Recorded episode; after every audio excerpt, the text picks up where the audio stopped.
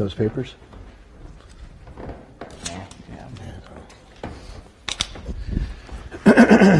Good morning. morning. Now, since there was no music during the offering, this morning I sang during the first service. I know, I don't know what happened. It was in my mind all morning, and I was struggling with vertigo this morning, and, and I just said, I just got to sing it, get it out of me. Maybe that'll help me. And it did help me. And then someone said, well, are you going to do a second service for them? You know, they deserve the same punishment. I was like, so I said, oh, oh, oh. And actually I told the Lord, I said, oh, Lord, I, I already got it out. I did it. He's like, no, do it. So I'm going to sing Acapulco. I think the name of the song is Hallelujah Square. I heard it years ago back on cassette. And uh, I liked it. And so once in a while, it just, it just kept, it was a song of the night the Lord gave me. And so tune in, tune out, run, whatever you have to. And I'm a little raspy. That's my excuse. I saw a blind man tapping along, losing his way. As he passed through the throng, tears filled my eyes. I said, friend, you can't see. With a smile on his face, he replied to me, I'll see all my friends in Hallelujah Square. What a wonderful time we'll all have up there. We'll sing and praise Jesus, His glory to share. And there'll not be one blind man up in Hallelujah Square. I saw a cripple dragging his feet. He could not walk like you do down the street. I said, my friend, I feel sorry for you. But he said, up in glory, I'm gonna walk just like you. I'll walk with my friends in Hallelujah Square. What a wonderful time we'll all have up there. We'll sing and praise Jesus. The glory we'll share. And there'll not be one crippled up in Hallelujah Square. I saw an old man gasping for breath. Soon he'd be gone, his eyes closed in death. He looked at me, he said, boy, don't look so blue. I'm going home to see my Savior. Now how about you? I'll live with my friends in Hallelujah Square. What a wonderful time we'll all have up there. We'll sing and praise Jesus, His glory to share. And the saved ones will live forever up in Hallelujah Square. Yes, there'll not be one blind man, and there'll not be one crippled, and the saved ones will live forever up in Hallelujah Square. Amen. Amen.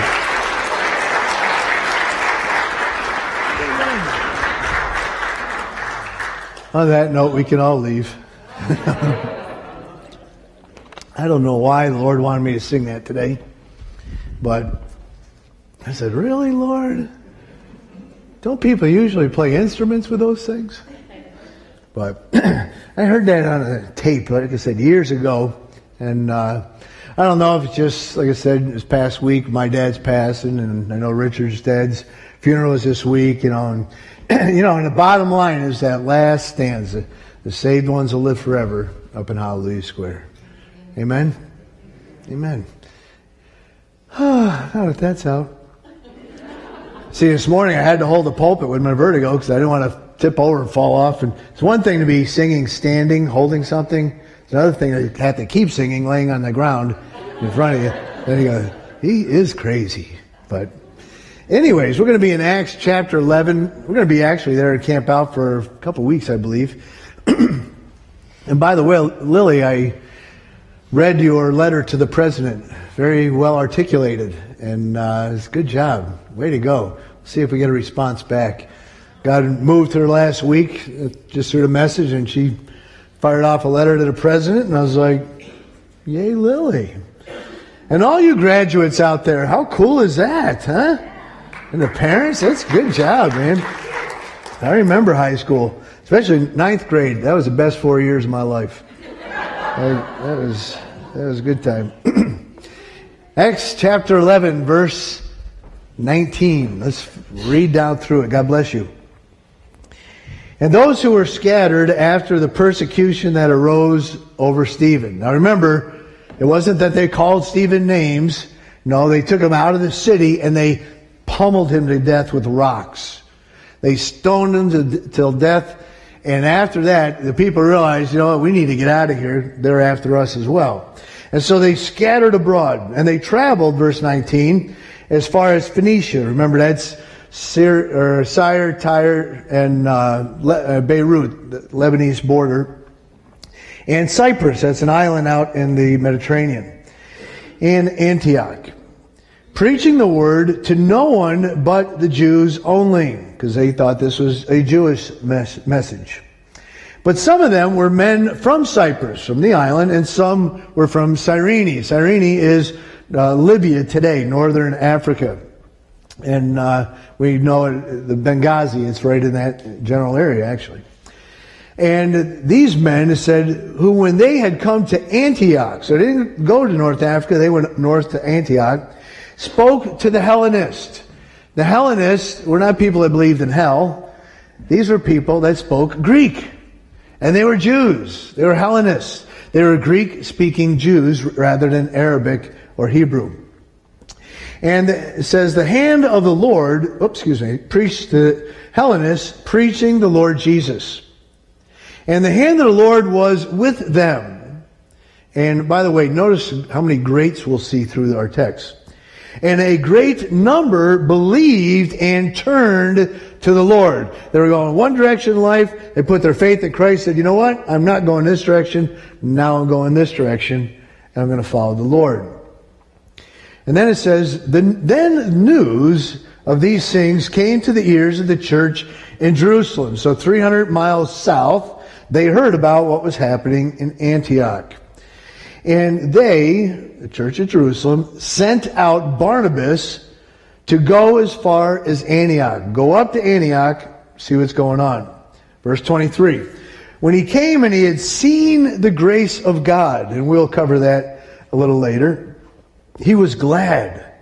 And he encouraged them all with purpose of heart that they should continue with the Lord. Now, he's not talking about losing their salvation. He's saying, you know what? You're on the right path. Chase the Lord. That literally what it means, chase after the Lord. Then Barnabas departed for Tarsus to seek Saul. Now, remember, Tarsus was northwest. And so he went northwest looking. Did I just skip a whole verse? I did. That's okay. We'll back up. Verse twenty-four. Meaning, speaking of Barnabas, for he was a good man. Well, you know when God says you're a good man? You're a good man. When God says you're a good woman, you're a good woman. You know that? That's because that's judged by God's standards, not man's standards. So God, looking at Barnabas, said, you know what? He is a good man, full of the Holy Spirit and of faith, and a great many people were added to the Lord. Then Barnabas departed for Tarsus to seek Saul. So he went northwest about three hundred, uh, about two hundred twenty kilometers, uh, a little over one hundred and some miles on foot to seek Saul. He found him, verse twenty-six. And when he found him, he brought him to Antioch. And so it was that the whole, for a whole year, they assembled with the church and taught. And a great many people, And the disciples first were called Christians in Antioch. So that's where we got our title as Christians, was this city of Antioch. And in these days, during the same time what's going on in Antioch, prophets, plural, came from Jerusalem to Antioch. So they made a three hundred twenty mile journey north to the city of Antioch. Then one of them, named Agabus, stood up and he showed by the Spirit that there was going to be a great famine throughout all the world. Now this literally means their known world, every region they know of, which also happened in the days of Claudius Caesar. And remember, in these days of Claudius, he's up beating up the uh, British Isles, the Welsh, and he's he's conquering the east or the western part of the Roman Empire. But during that time, a famine takes place. Then the disciples, each according to his ability, determined to send relief to the brethren dwelling in Judea. So as each one, they didn't all give the same amount. Each one gave different as they were able to do. But they did it, sending it to Judea for relief. This they also did, and they sent it to the elders by the hands of Barnabas and Saul. As we come to my message this morning, our message, the message is the Kingdom Components of a Vibrant Church. Components of a Vibrant Church. Components are the things that go into something to make it what it is. When we think of baking a cake, there we don't call them components, we call them ingredients. Same idea, that which goes into it to make it what it is. Now, when we think of building a car, there are components that go into that car to make it what it is. When it comes to this church, a vibrant church of Antioch, I started reading through this, and the more I read through it, the more, you know, I just was eh, maybe forty thousand foot, and I just kind of went over it, and then I kept going over it, and then all these things just started rising to the surface, and I started to realize, I said, you know what, this church, I mean, this is a church that, that they had it. They knew it. They were doing it. This wasn't a church that just hung out and came together and said, this is cool, uh, you know, we, we punch our spiritual clock. This was a church that was vibrant.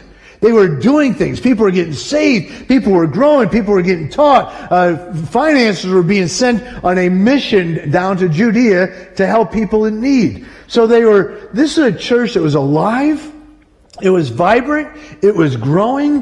And, and I looked at this and I said, you know what? This is what we want to be.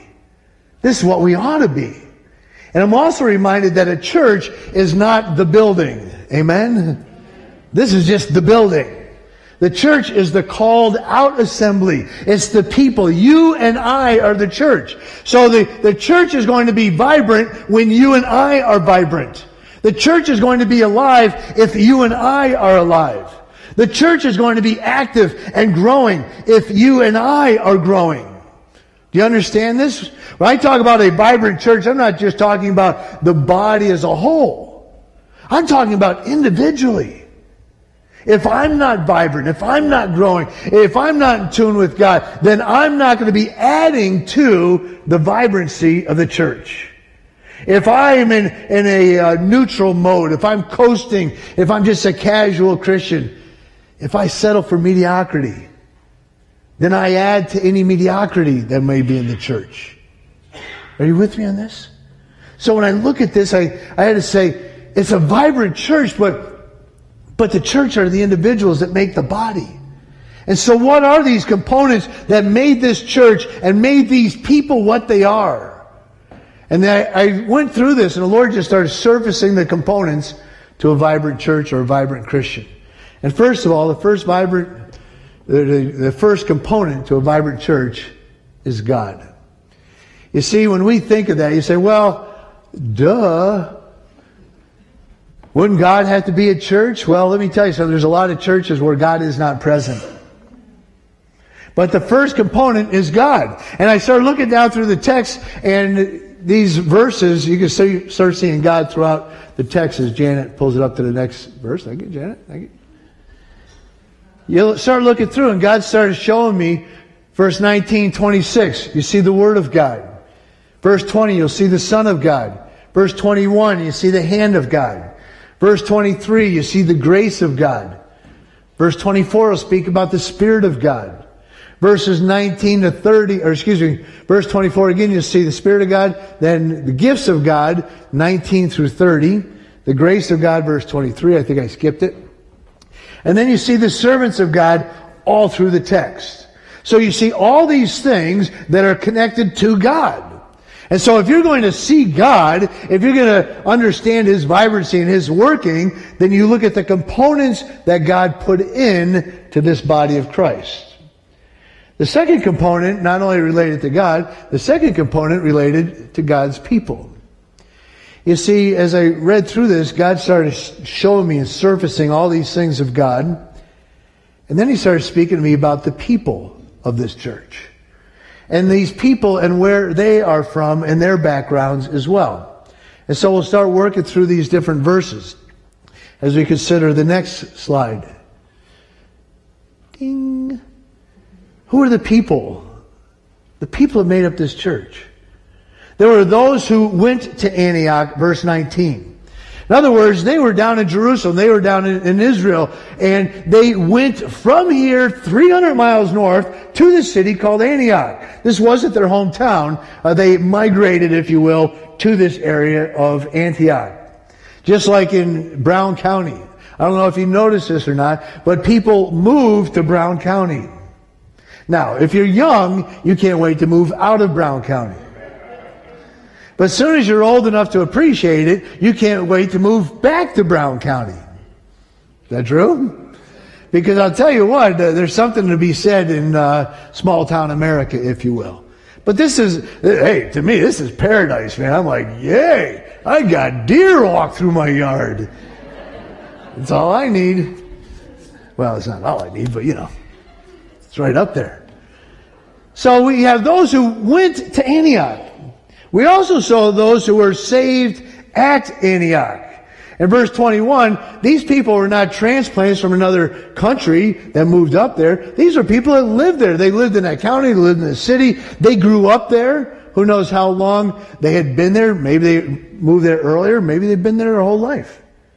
But this body here at Antioch was made up of those from elsewhere, and it was made up from those who were saved there. It was also made up of one who was sent to Antioch. Verse twenty-two, you read about Barnabas. It means son of encouragement. Every church needs a son of encouragement, don't they? Maybe that's you. Are you the encouraging one? The one who that gives the affirmation? They said, you know what? We got a new church up here, and we need someone to go up there and encourage them. And probably every eye in the Jerusalem church looked over at Barnabas and said, how about you, Barnabas? And hey, you know what? He was all for it. He's like, all right, I'm going. And so there was one that was sent to Antioch, verse twenty-two. Then we see one that was recruited to go to Antioch. And that was uh, Saul, verse twenty-six. Barnabas went up to Tarsus. He walked. Now, if, if it was a steady, nonstop walk, it's forty-six hours. But I'm sure he spent probably a good three days up and over those mountains, all along the coast, around the Mediterranean, until he got to Tarsus. And so he went all the way there, he looked for Saul, then he recruited him, saying, hey, listen, Saul, these people really need us back there. They're new believers, and, and they need to, those of us who have been saved to help them and teach them. And so he recruited Saul to go down to Antioch.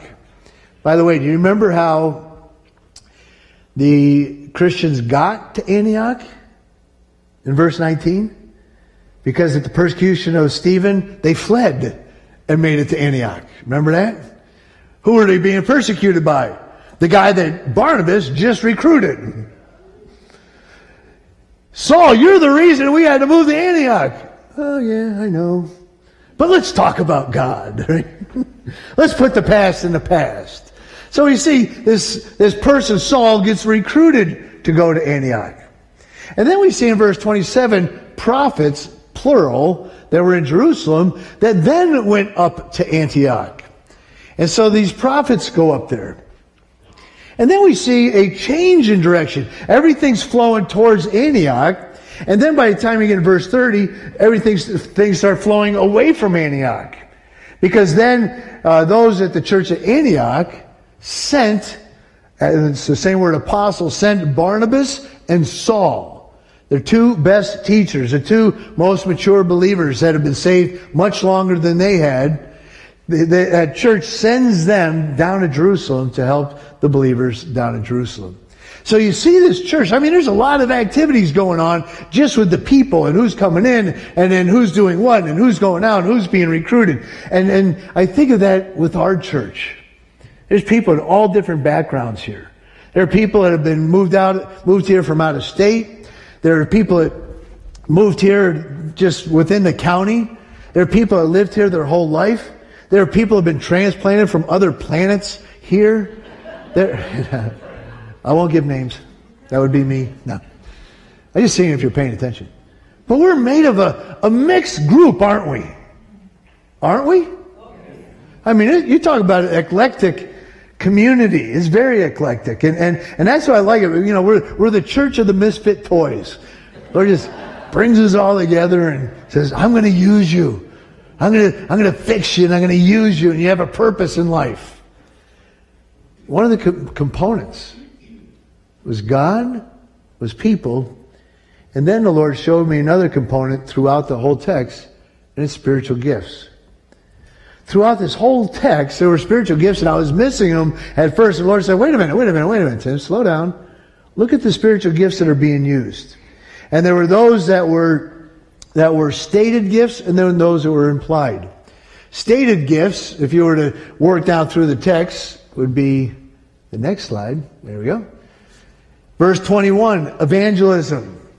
They preached the word of God. They evangelized them. Stated gift also, verse twenty-two and verse thirty in the Greek, is the word apostle. Jerusalem church sent sent out Barnabas. That was the apostolic ministry. We have this ministry for you. You are a sent out one. We're going to get into these uh, gifts later. And then they apostolic Barnabas and Saul to go down to uh, Jerusalem. We then see the gift of encouragement, verse twenty-three, with Barnabas. He used his spiritual gift and encouraged the church. We also see the gift of faith. Not only was Barnabas encouraging them and full of the Holy Spirit, but he used his gift of faith. He believed things for that church that maybe they didn't even believe or know of at the time. Then we see in verse twenty-six the gift of teaching. Paul and Barnabas spent a year teaching them and helping the church. Verse twenty-seven, we'll see the gift of prophecy. And not just ones, but many prophets, plural, rose up. And they went up to Antioch and they used their gift. And we're only told of one of the multiple prophets, Agabus. And he's going to use his uh, gift of prophecy to tell them about a great famine that will come. And it will come in the fourth year of Claudius Caesar. We'll get into that another time. But we also see the gift of giving. You say, well, wait, I almost missed that. Wait, Lord said, oh, wait a minute. Don't you see, this is a gift of giving. They were, they were blessed by the fact that the church of Jerusalem blessed them and helped them with the teacher. And then they realized, hey, the church of Jerusalem needs help. And we need to encourage them and use our gift. And we need to, by faith, believe that, you know, this may not be much, but it's all that I'm able to do. And I'm going to help and I'm going to give and I'm going to send it down to send relief down to Judea. And so, all through these, when you add them all up, you know, that's kind of how I put it together. In the next slide, you'll see the components to a vibrant church. Isn't there another slide after that? Isn't there one that says God? No. Oh, these are the implied gifts. Oh, yeah, wow, there's more than I even thought I knew. What's that? Did I skip that one first service? Yeah, I had vertigo. What could I do? I'm doing better. Implied gifts. In other words, it's not stated there, but verse twenty-five was wisdom. Barnabas says, hey, I can't do this alone. I got to go get help. And with that, verse twenty-five, discernment. Who should I go to get? I need to go get Saul.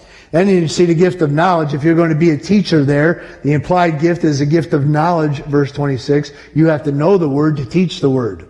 Right?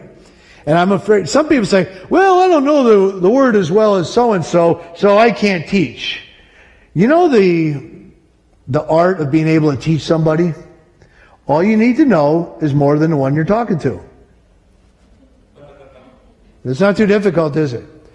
So I could probably teach first grade, I hope. Now, I don't know when I get started getting up into algebra, trig, calculus, stuff. Yeah, that's got to go on to someone else. But but there's a, you know, an ability that each one of us have. And, you know, if you, you can teach the Word of God. When you are first saved as a new believer, you know what? You can teach the Word of God. But all you may be able to teach is how to get saved. But that's the most important part, isn't it? You teach what you know. You take what you know and then you transmit it. And so, but there are those who also have a gift of knowledge. They, they, they, they dig deep into the Word and they know it, and, and God just blesses them with knowledge. And I'm praying for that gift. I, I can't even spell knowledge. I'll spell it sometimes and spell check changes and go, hey, I'm, I'm hooked on phonics, which upsets me because it's not even spelled phonetically.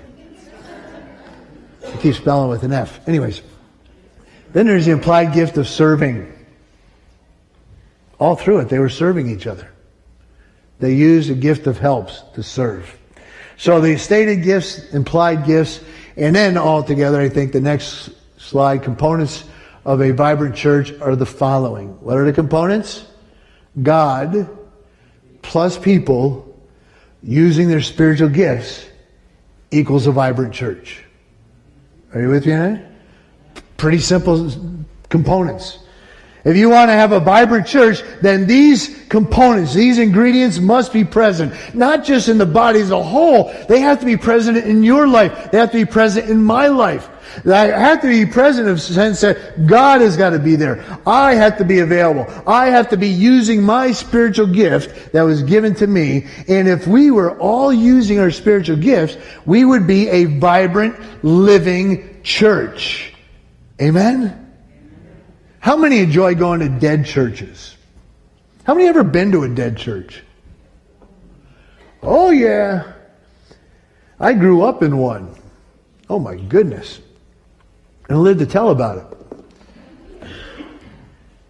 And I remember early on, I mean the best the best memory I have in church was when my friend Skippy, we had names like that back then, when Skippy passed out during the service and whacked his nose in the pew in front of him.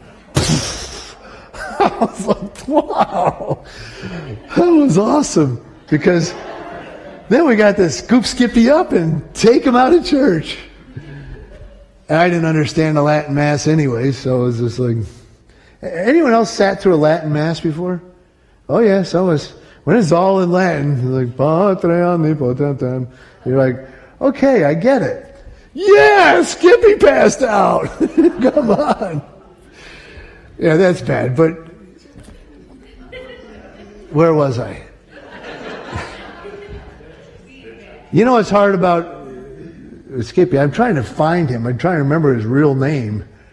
I'm trying to find him on Facebook. Nobody goes by Skippy when once you get twenty, I guess. But living, vibrant. Do you have a vibrant Christian life? Does your Christian life have life to it?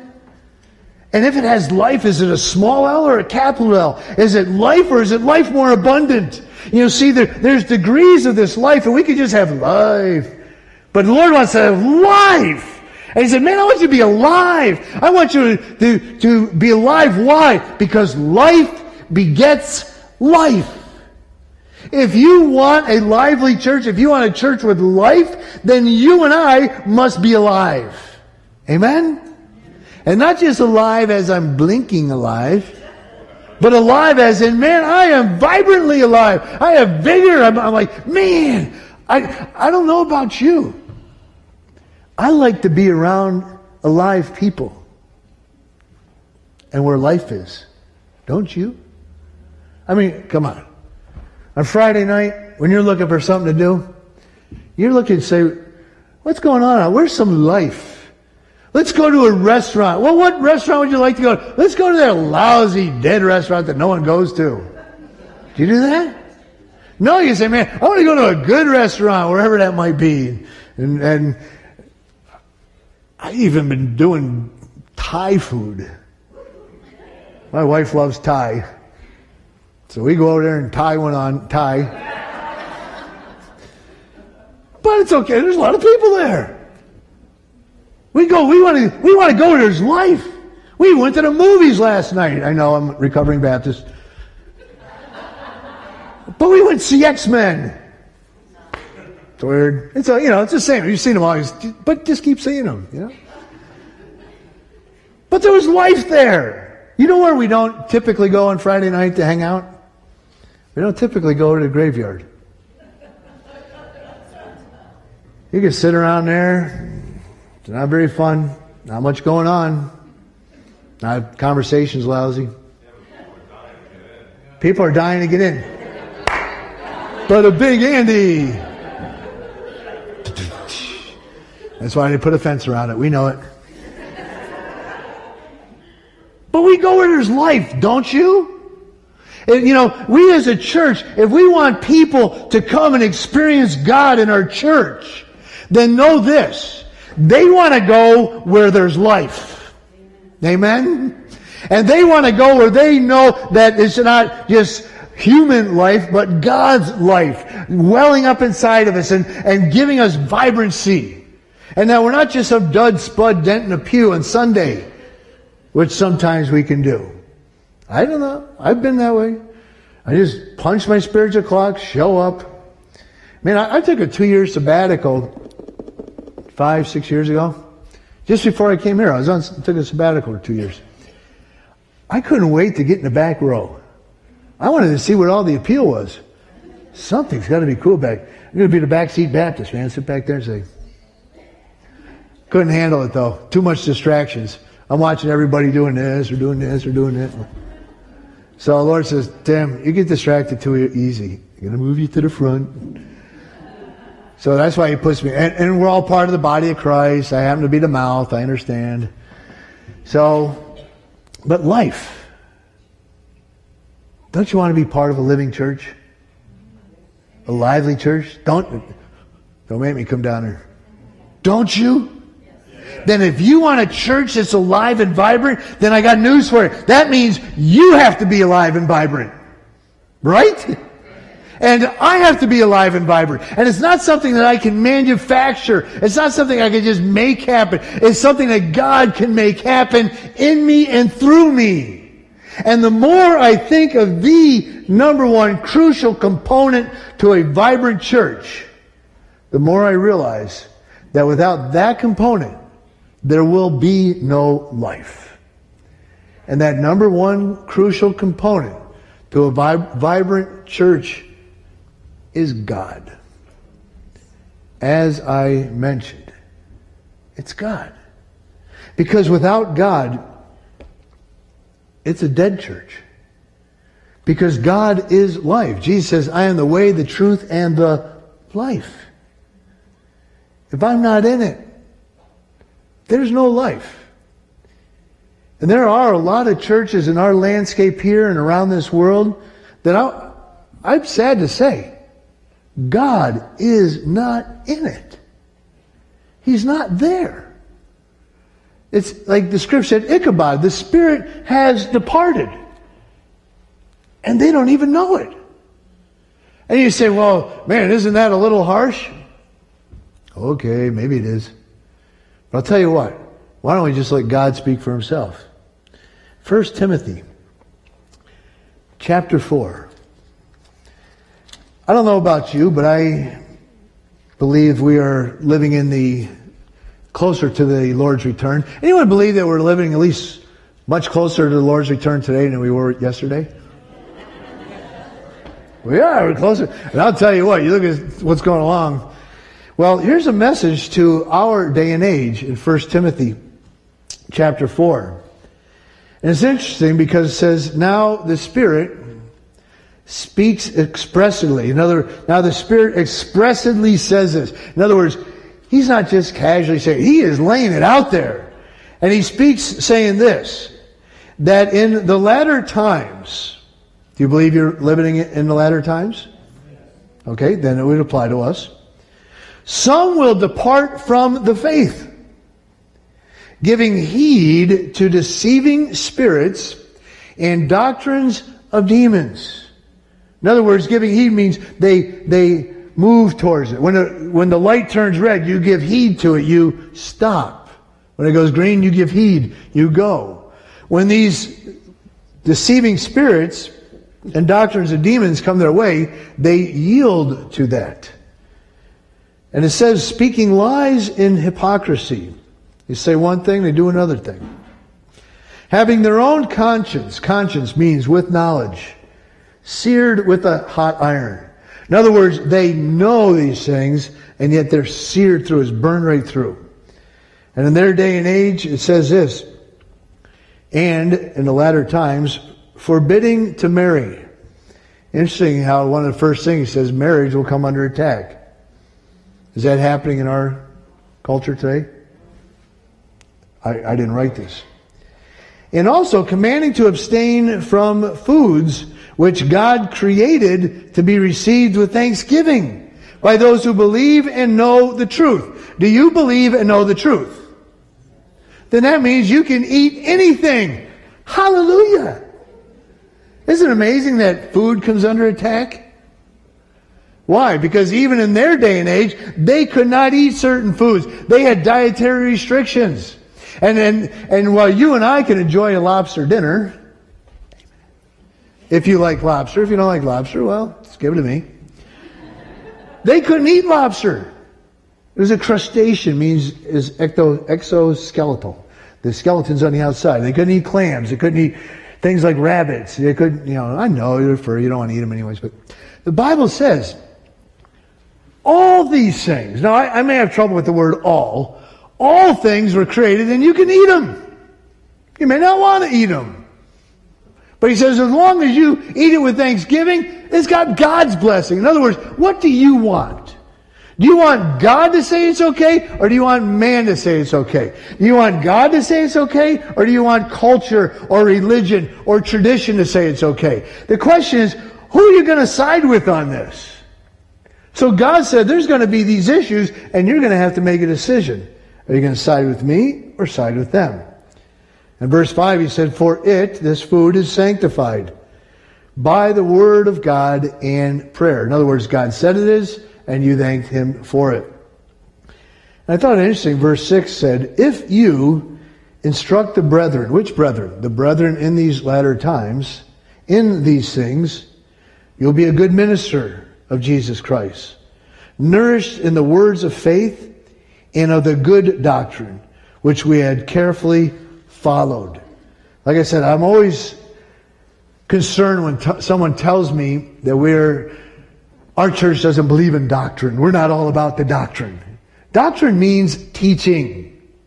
And when they say, we're not about the doctrine, that means we're not about teaching the Word of God.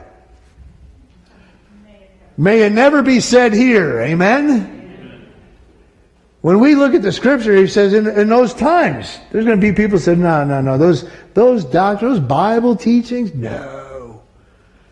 We have other teachings. Second Timothy, just to clarify the point. Chapter three. He says now, or but know this, that in the last days, do you believe we're living in the last days? So it must be us. Perilous times will come. Are we in perilous times? I don't know about you. It doesn't look like things are going from good to better to best. Right? Perilous times will come. What will they look like? Verse two. For men will be lovers of themselves. Lovers of money. Boasters. Proud. I mean, it's all about them, man. I mean, they're building themselves up. Blasphemers. Is anybody blaspheming God lately? Just saw the atheist rally they had the other day, protesting someone they don't even believe in, with the big signs that said, impeach God. Really? Psalm two says, and God sits in the heavens and laughs and puts them in derision. He's like, are you kidding me? Who's going to call the court in this session? Right? I mean, who's going to call God to the witness stand? Who's going to impeach God? Okay. Disobedient to parents. All the parents love that. Wow, that's awesome. That's in there. See, it's in the Bible. You got to obey me. It is. But it also includes unthankful. Where God does things in our life and we're not thankful for it. Or unholy. There's times that we should live separated and we're not living separated. Unloving. We don't share the love of Christ with others because, well, we need people who rise to our standards before we love them. Let me tell you something. God's standard is Jesus Christ, and none of us could rise to that standard. Yet by grace, He chose to love us. Amen? Hallelujah for that. They're also going to be unforgiving. In the last days, perilous times, people do bad things. They do it even when it's not perilous. People are going to hurt you. The question is not, will you get hurt? The question is, will you forgive them? Or will you act like others in perilous times? Well, they'll be unforgiving. Slanderers, bad-mouthing. Without self-control. Wow, that says a lot. Let me tell you, we are out of control. We are crazy going out of control. Are we not? I was reading something this week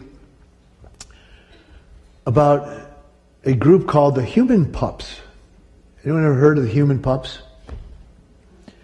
It's crazy. I'm like, it's got to be two or three people who stepped off the planet. These things happen. No. It's a group of about ten thousand people that believe that they are actually animals trapped in a human body. ten thousand! And they actually don and put on rubber clothes that look like a Dalmatian or look like a cat, or and they have handlers. And when they get off their work, and I'm talking professional jobs, they get off work, they will, their handlers will take them out. I hope they're not doing anything when they're taking them out. But they take them out. They eat out of dog dishes. They, they'll bark. They'll nibble on your clothes. Some of them get in trouble. Or you know somebody. So like, hey, we know. Oh, someone is trapped. Your husband is trapped in it. What is he? What animal? A dog inside of him. His bark's worse than his bite. And you get rescues for them too? What? Yes. Yes, they're called fire hydrants. But uh, we had those. No, and we sit back, we go, are we losing our minds or what? Yes.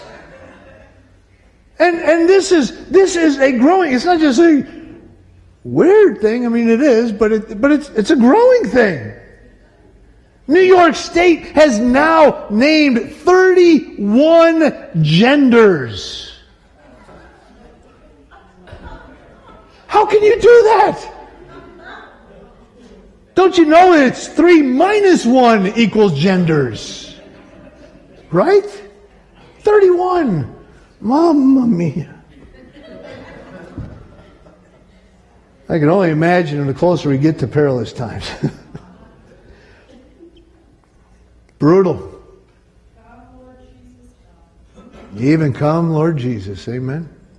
But I want to tell you something. You and I are custom designed to live in the time that we're in. We are custom designed. God could have put anybody in this time period. He put you and I here. Because we live in the culture, but we must not be of the culture. But God said, but this is what the culture looks like. And sad to say, He said, this is what the church is looking like. Because He goes on to say, they're brutal, despisers of good. Who would ever despise good? You would think, hey, that was good. They go, well, you did something good. That's terrible that you did something good. I hate the fact that you do th- good things. So they call that which is good evil, and they call that which is evil good. And it's a reverse polarity, and it's taught right from the littlest kids. It started being taught right on through every grade level. Traitors. Headstrong. Praise the Lord, we're not headstrong, huh? Amen. Haughty. Lovers of pleasure rather than lovers of God. There's nothing wrong with loving pleasure. Nothing wrong with going out and having a good time and take the boat out or go skiing. I don't know if I ski. Uh, well, you can on a boat. They go together. There's nothing wrong with having a good time, you know, framing up some building or apartment, whatever you like doing for a good time. But when that replaces God, you got a problem. They were lovers of pleasure more than they were lovers of God. Now here's the kicker. Having a form of godliness, but denying its power. Paul said, Romans one verse sixteen, "For I am not ashamed of the gospel of Christ, for it is the power of God unto salvation to all who believe, the Jew first and also to the Gentiles," the Greeks.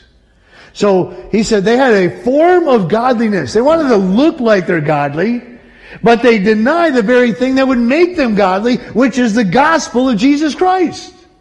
And yet they want to be godly, want to be religious, and yet the Lord says it's only a form because they deny the power. And he says, of such people, turn away. Turn away. Why? Because it's contagious. He says, if, if they start abandoning God, which is the most critical and crucial part of any vibrant church, once you abandon God, you abandon the power of God, you abandon all these other attributes of God, and you are not left with life, you are left with death. And in the last days, the perilous days, the Scripture says that's a direction that the church is going. Friends, here at New Life, we need to realize, like this church, that God has to be the critical component of this church. It's got to be about God. And I say, well, how do you see God? You know, just to say God is very nebulous. Well, it's all things about God. And I'm just going to close with the one thing that stood out was the Word of God. The Word of God. This church believed in God because they believed in what God said. They believed in the very Word of God. Verse nineteen, they proclaimed it. Verse twenty-six, they were teaching it. They this this church was. They didn't look like God. They didn't look like a church. They didn't just have the appearance. They were filled with God because they were filled with the Word of God. You could see that God was there because you could see the Word of God was there. Listen, if the Word of God is not present in that church, God is not present in that church. Because you're building it on something else and it's sinking sand. These people believed the Word of God. They proclaimed the Word of God. They preached the Word of God. They shared the Word of God. They esteemed the Word of God as the final authority on faith and conduct. They said, if it doesn't line up with the Word of God, then it's not going to be part of our church. Amen? Yeah. We need to get to that point where we obey it as the very words that are coming out of God, because that's what the word inspired means, the very breath of God. And we need to realize that without the Word of God, you don't have the power of God, because faith comes by hearing and hearing by the Word of God. Amen. And without the Word of God, people cannot be saved. Without the Word of God, people cannot grow. Without the Word of God, God's presence will not be felt, sensed, or seen in any form, in any church, without the Word of God.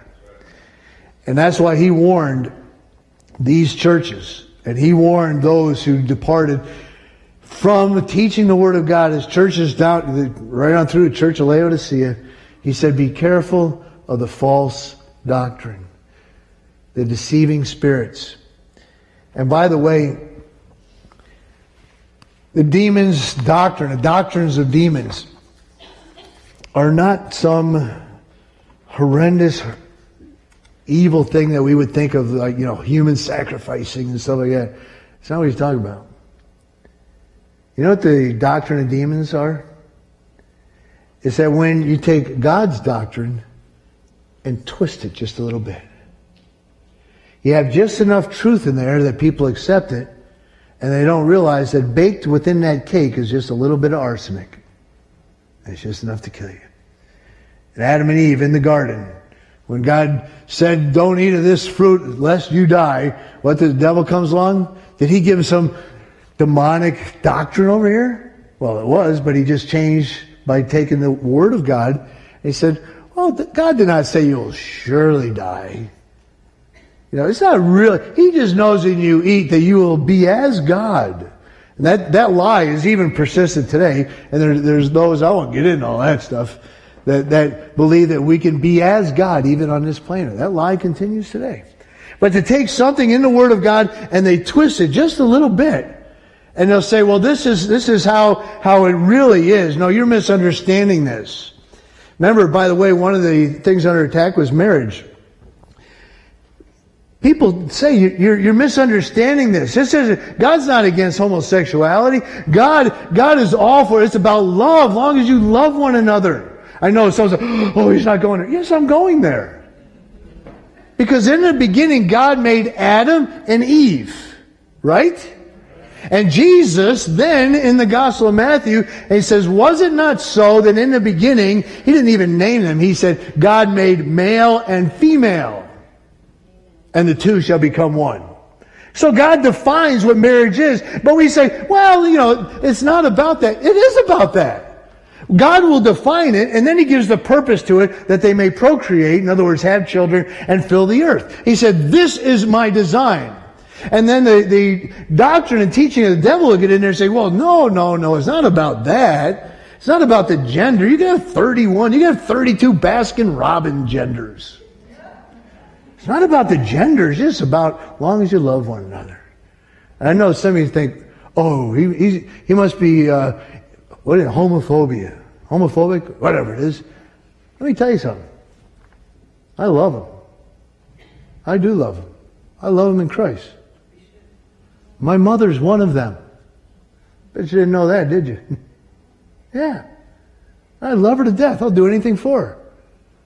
But she knows, Mom, I can't change my position because I can't change the Word of God. And you can take whatever position you want, but I'm going to stand on the Word of God. And that's not to disrespect my mother. I respect my mother. I love my mother. And I'll tell you what, you may have kin yourself. Then they may, they may be mixed up. They may not know what gender they are. It's not that difficult to find out, by the way. But don't hate them. Love them. Our society, with the little kids, are mixing up their minds and getting them so confused as teenagers and on and on. And, and they don't know what in the world's going on in their mind. And they're believing these deceiving lies. And they say, no, God destroyed Sodom and Gomorrah uh, because, because that was, that was bad homosexuality. Because it, it was gang rape, they said. That's why He destroyed them. Well, if that's the reason... because the angels came and then that's what their intentions were, then in that city of Gomorrah, then why did He also then destroy Sodom over there? Why? And by the way, you read through the Old Testament. Just before the armies came in from Assyria, just before they came in from Babylon, just before they went into captivity, every time it'll say, and there were Sodomites in the land. And then judgment came on Israel. Every time. Today's poll, seventy-six percent, seventy-six percent of Israelis believe that it's okay to males, men and men, and women and women, and on it goes. seventy-six percent. I just saw the poll came out. two hundred thousand rallying in Tel Aviv this week. And it's, let me tell you something. And I know it's recorded. Homosexuality is just as much a sin as lying, as drunkenness, as whatever it is. And you could say, well, they were born that way. Let me tell you something. We were all born totally depraved. All of us were born broken. All of us. And I'm Irish. I know all the areas I was broken. You know? And yet God fixes our brokenness. And I know men and women of God that came out of that culture. Listen, all you got to do is read First Corinthians. And he'll say, and such were some of you, but you are saved, you are sanctified, you are cleansed by the Word of God and the Spirit of God. Praise God for that. And we need to be a church that's a loving church to anyone and everyone, and whosoever will may come. Amen? Because I sure want my mom to come someday.